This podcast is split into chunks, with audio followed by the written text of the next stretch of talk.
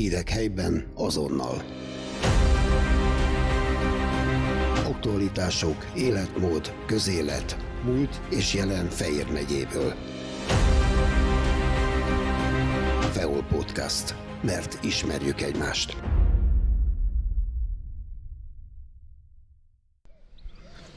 Fenyvesi László a Duna Ipoly Nemzeti Park környezeti nevelőjével Seregélyesen találkoztunk. Hát nagyon sok gólyafészket látogattál meg. Szám szerint mennyit és hány fiókát gyűrűztetek, gyűrűztél? Összesen tizennégy gólyafészket néztünk végig, és sajnos nem tizenötöt, mert éppen történt egy tragédia a börgönpusztai gólyákkal, ahol leszakadt a fészek éppen két nappal ezelőtt. Ebből a tizennégyből két fészekben nem volt sikeres a gólyák költése. Végigjártuk Kisfaludtól Pákozdon és Kápolnásnyéken keresztül Dinnyés gólyáit, Elzamajort és Seregélyest. Seregélyesen van a, a legtöbb gólya ebben a térségben, és összesen negyvenkét fiókát gyűrűztünk. És egy olyan fészekaj volt mindössze, éppen a legutolsó, ahol aránylag kicsik is a fiókák, egy későbbi fészekaj, ahol fiatal szülők lehetnek, és itt két fióka volt csak, máshol több, tehát úgy általában három-négy, de érdekes módon Kisfaludon öt fióka nevelkedik, és ott tavaly is öt volt. Valami miatt Kisfalud nagyon tetszik a gólyáknak. Úgy tudom, hogy Seregélyes is, ahol talán országos viszonylatban is sok a gólyafészek. Így van, de legalábbis azt gondolom, hogy, hogy megyei viszonylatban nagyon sokszor az első helyen van Seregélyes. Itt három település verseng az elsőségért, Cece, illetve Alap és Seregélyes. És szerintem most Seregélyesen volt a legtöbb lakott gólyafészek, és a többi településen már általában jóval kevesebb, tehát sok helyen örülnek, ha van egy vagy két gólyapár a faluban. Miért szeretnek itt ennyire? A gólyák Seregélyest azért szeretik ennyire, mert, mert ezt a falut hatalmas legelők, illetve kaszálók veszik körül, és a gólya számára a táplálékot terem. Tehát elsősorban ez a gólyának egyébként az az ideális élőhely, ahol tocsogók vannak, legjobb a tocsogós legelő, de neki ugyanolyan megfelelő, hogyha mezőgazdasági területek, például lucerna földek vannak, amilyen Elzamajor környékén, és ott bőségesen talál táplálékot. Annak idején szinte világhírű lett az a gólya, amelyiket ö, Pákozdon gyűrűztél, aztán Dél-Afrikába kötött ki. Mesélnél erről röviden? Igen, ennek a történetnek tényleg az a, az a különlegessége, hogy ráadásul a legdélebbi gólya megkerülés volt a, a Magyar Adatbankban, Fokföldön került meg ez a gólya, egy, egy ottani reptéren. Nagy valószínűséggel egy enyhe mérgezést kapott az a fiatal madár, és feltételezem, hogy ott a reptéren mérgezhették a pockokat, talán egereket, hogy letúrják fel a repteret, és így került kézre, és aztán ott szépen uh, gondozásba vették, és az volt a csodálatos, hogy, hogy itt a környéken egy gyűjtés indult a gólya érdekében, hogy, hogy lehetőleg a legjobb kezekbe kerüljön, és hogy megmentsék a madarat, és különösen a pákozdiak, de több helyről máshonnan is érkeztek adományok, hogy, hogy Dél-Afrikába eljuttassák a, a magyar emberek, Hogy, hogy a gólyát ott megmentsék, és el is jutott oda az adomány, és az a csodálatos hír, hogy, hogy ezt a gólyát elég gyorsan sikerült is helyrehozniuk, és, és el is engedték. Igaz, hogy azóta nem tudunk róla, de lehet bízni abban, hogy ez egy öt-hat évvel ezelőtti történet, lehet abban bízni, hogy ez a gólya bármikor felbukkan, és valahol fészkelni fog. Iszonyatos távolságokról van itt szó. Milyen veszélyeknek vannak kitéve vonulás közben a gólyák? Nagyon-nagyon sok veszélynek vannak kitéve, és, és az, egyik, az egyik legnagyobb veszély az, az éppen az ember, az emberi kapzsiság, a vadászat. Vannak sajnos a Közel-Keleten, illetve Észak-Afrikában olyan országok, ahol lövik ezeket a madarakat, és ez, ez egy nagyon komoly és, és, és igazán nagy veszélyforrás. Ugyanakkor például a mezőgazdaság, tehát ahogyan Észak-Afrikában, vagy ugye Afrika nagy részén jelenleg a vegyszereket kezelik, az ugyancsak veszélyt jelenthet a madarak számára, és ez Afrikában például csak egy példa arra, hogy amikor a, az Európában felszaporodott nagy seregi tömegek lemennek Észak-Afrikába, olyan helyekre, ahol, ahol már a, a mérgezésnek van igazából kultúrája, ott egyszerűen, ha megjelenik egy ilyen nagy seregély csapat, levérgezik őket. És úgy, ahogy a seregélyeket, úgy sajnos a többi madarat is megmérgezhetik. Persze az időjárás viszontagságainak is ki vannak téve ezek a madarak. Ugye a gólya a vonulásához a felfelé áramló meleg levegőt használja számára ez a, az a lényeg, és ezért is van az, hogy a gólyák augusztus huszadika környékén, pont Szent István nap környékén indulnak vonul, vonulásra, amikor a leg, legtöbb meleg, felfelé áramló meleg levegőt tapasztalják. És, és így nekik nagy magasságba kell menni. De például a tenger fölött nincs ilyen áramlat, és, és így a tenger fölött már gondba vannak, és sokszor az már egy veszélyes út számukra a, a tenger fölött átrepülni.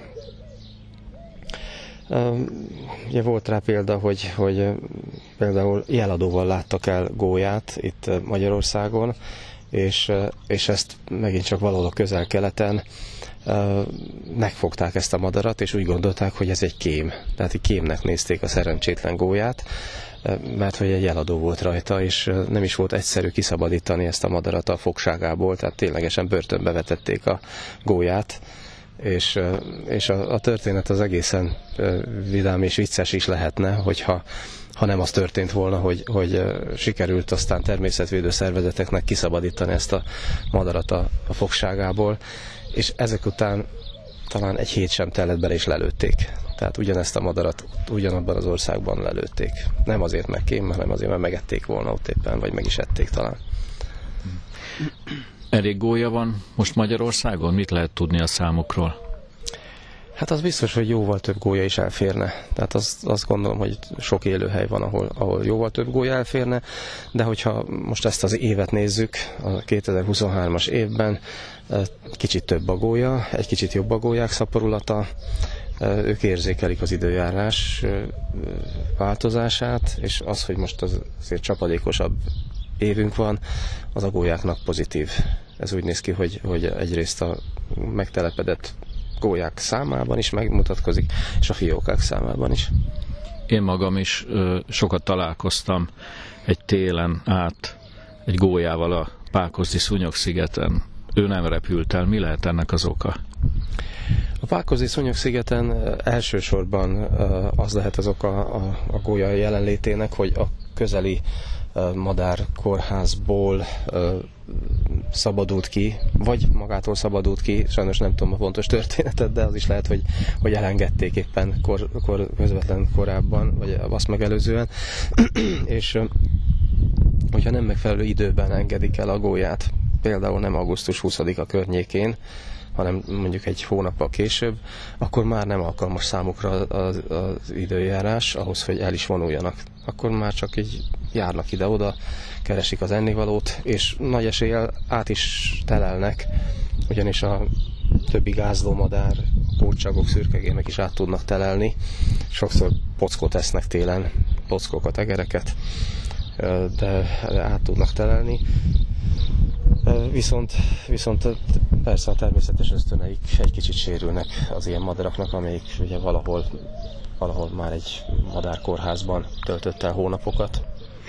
Akkor az tévhit, hogy azért maradnak itthon a gólyák, mert az általános felmelegedés miatt egyre több ö, példány dönt úgy, hogy nem vállalja az áttelepüléssel járó kockázatot? Én azt gondolom, hogy tévhit. Tehát az, ezek az, az itt maradó madarak javarésze, legalábbis szerintem a kilencven százaléka ilyen módon marad itt, hogy, hogy ezeket a madarakat valamilyen emberi hatás érte, esetleg előtt, esetleg megsérült, tehát egy kisebb sérülés is, amit lehet, hogy mi nem látunk a gólyán, de ha az pont elég ahhoz, hogy ő nem vállalja ezt a hosszú utat, akkor, akkor marad itt, és én azt gondolom, hogy, hogy egyelőre akár globális felmelegedésről beszélni a gólyák viszonylatában mindenképpen.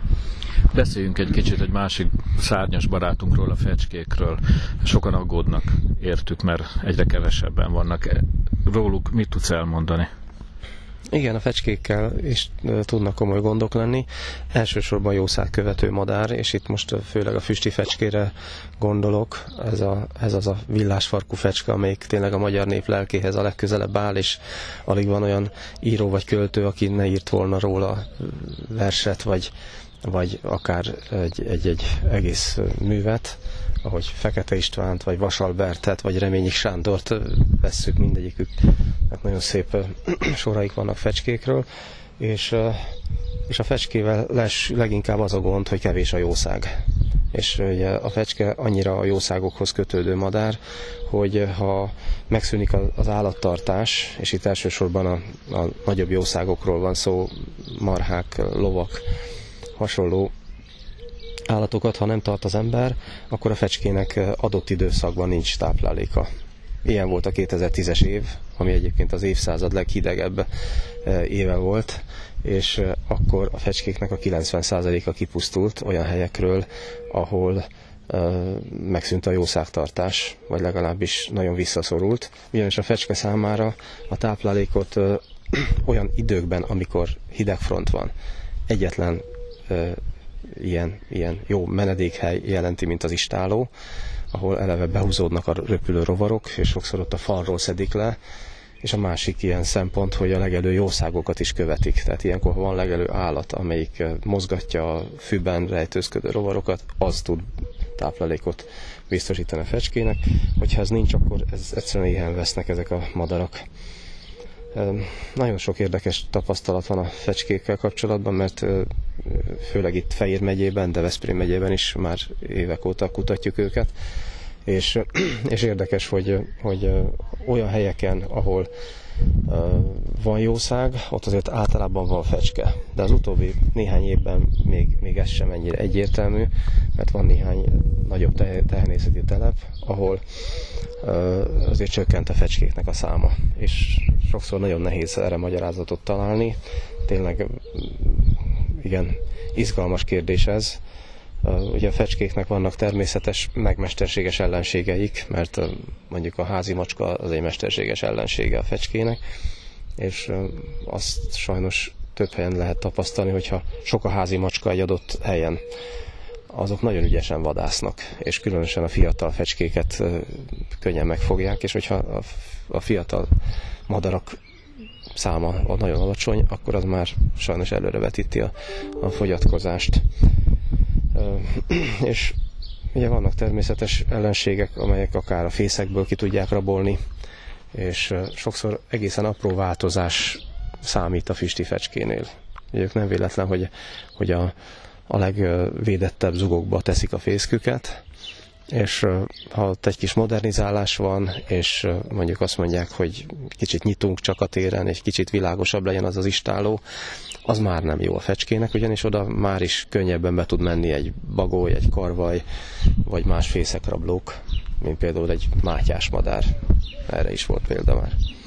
Ott voltam egyszer, amikor sas számlálást végeztél. A ragadozókkal kapcsolatban mit tudsz elmondani? A ragadozók egy nagyon érdekes kérdés, mert van néhány ragadozófaj, amelyik, amelyikkel vannak gondok, és, és amelyik, amelyik alapvetően persze kiszolgáltatottan fészkelő, például a hamvasréti héja nehezen tud létrejönni, amelyik földre rakja a fészkét olyan helyekre, ahol, ahol bármi megtalálja és könnyen kirabolja. De érdekes, hogy, hogy a nagyobb ragadozó madár fajok, mint például a parlagisas, a rétisas, az utóbbi években így egyre jönnek fölfelé, és egyre, egyre jobb állományuk van. És valószínű, hogy ez annak tudható be, hogy, hogy az a típusú vegyszerezés, ami évtizedekkel korábban volt, az, az megszűnt, és, és táplálékot találnak, nyugalmat azért ők is találnak, és az számukra jó.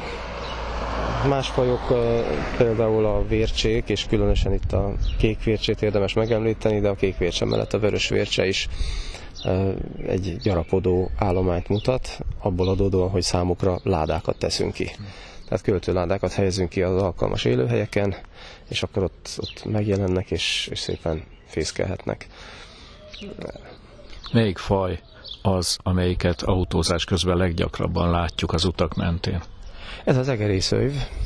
Az egerészőv az talán a leggyakoribb ragadozó madárfaj a vörösvércse mellett, amelyik tényleg odaül az utak szélére, és neki ez egyrészt egy vadászati módja, hogy az utak mentén felül az oszlopra, és akkor onnan figyeli, hogy mi történik, és előfordul, hogy egy autó elüt valamilyen élőlényt, lehet az bármi, akár egy hüllő, mondjuk egy sikló, vagy, vagy egy, egy madár, és akkor ő ezt szépen zsákmányul ejti könnyűszerrel, ugye.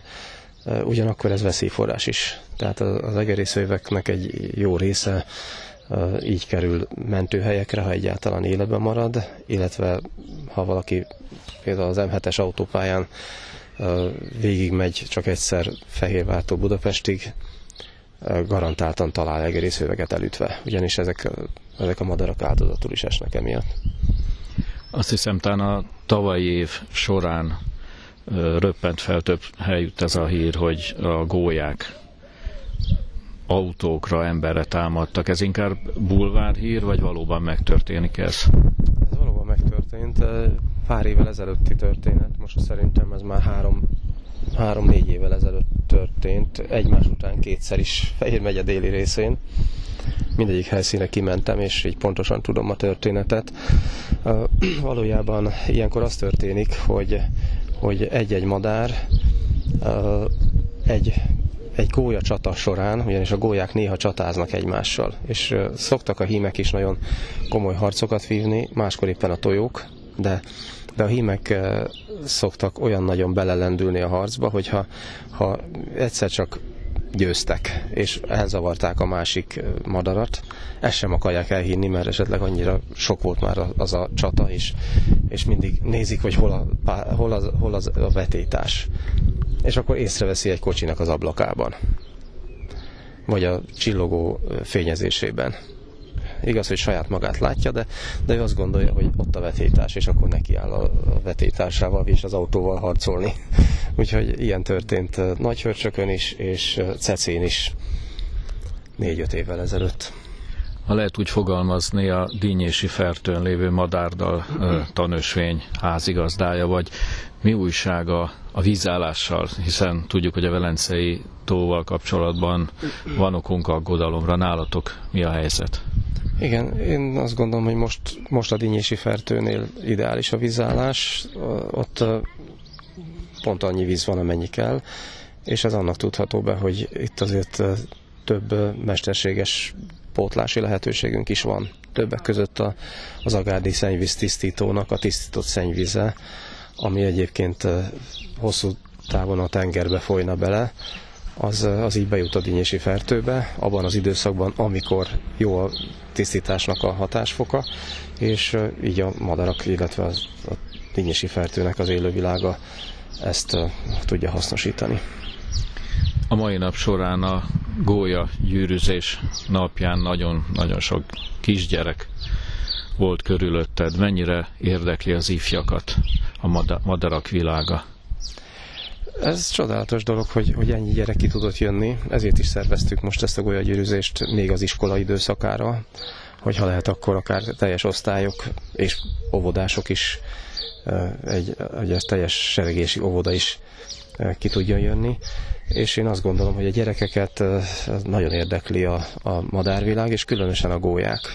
Ez nagyon jó, hogy, hogy a gólyákat tudtuk megmutatni nekik, mert, mert tényleg olyan madárról van szó, amelyik odajön az ember mellé, nem véletlen hosszú év, ezredek óta az ember mellé jön a gólya, és mégis ilyen közelről azért ritkán látjuk a gólyát, és főleg a fiókáit simogatni, az egy, az egy különleges élmény. És én azt gondolom, hogy így lehet hatni a gyerekekre, és persze itt is minden csapatban van olyan, akit, akit ez annyira nem köt le, illetve akik sajnos például valamilyen képernyőknek, vagy, vagy valamilyen kütyüknek a rabjai, és akkor innentől kezdve nehéz nekik mondjuk minden két percben legalább újat nyújtani, amit az internet meg tud tenni, de, de azt gondolom, hogy, hogy fontos, hogy legalább akik még nem jutottak ide, őket meg tudjuk érinteni, és, és lehetőleg